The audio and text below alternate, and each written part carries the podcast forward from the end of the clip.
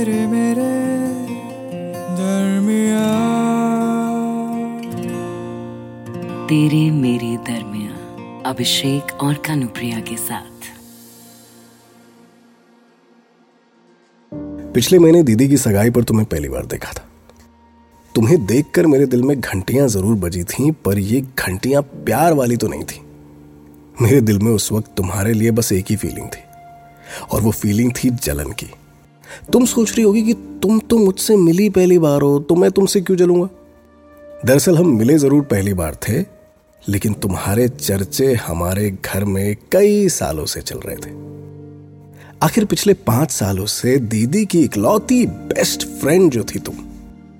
College के लिए जब दीदी को घर से दूर शिफ्ट होना पड़ा तो एक तुम ही तो थी जिससे वो अपनी सारी बातें शेयर किया करती थी।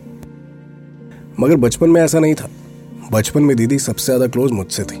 मुझे अपनी ज़िंदगी की छोटी बड़ी सारी बातें बताती थी लेकिन तुम्हारे आने के बाद ना, वो मुझसे दूर हो गई। और मैं इतना स्टूपिड था कि मैं इसका जिम्मेदार तुम्हें मानने लगा। और इन सब में तुम्हारी अच्छाई को कभी देखा ही नहीं मैंने। तुम्हारे साथ दीदी की शादी की तैयारियाँ करते करते मुझे पता ही नहीं चला कि तुम मुझे कब पसंद आने लगी। तुम्हारी ये स्माइल ये बबली नेचर इसकी जैसे मुझे आदत सी हो गई अब जिस लड़की से कुछ वक्त पहले मैं जलता था, आज मैं उसके साथ किसी और को देखता हूँ तो जलता हूँ। तुम्हारे साथ वक्त बिताने के अब बहाने ढूँढने लगा हूँ। तुम्हें परेशान देखता हूँ तो मेरी बेचैनी का लेवल एकदम हाई हो जाता है। शायद कुछ तो नया होने लगा है। तेरे मेरे दरमिया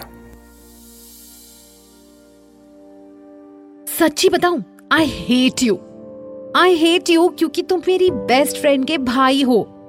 आई हेट यू बिकॉज़ कोई अपने सिबलिंग से इतने क्लोज कैसे हो सकता है?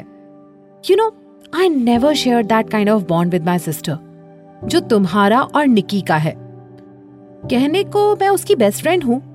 वो अपनी लाइफ की हर बात मुझसे शेयर करती है। पर अगर उसके दिल में सच्चे वाला प्यार जीजू के अलावा किसी के लिए है ना तो वो तुम हो। शुरू शुरू में कॉलेज डेज़ में वो हर सिचुएशन में बोलती थी, यार, भाई भी ना यही करता है, भाई भी ना ऐसे ही बोलता है, भाई ये, भाई वो। मुझे बहुत इरिटेशन होती थी। फिर धीरे धीरे तुम दोनों का बॉन्ड समझ आने लगा।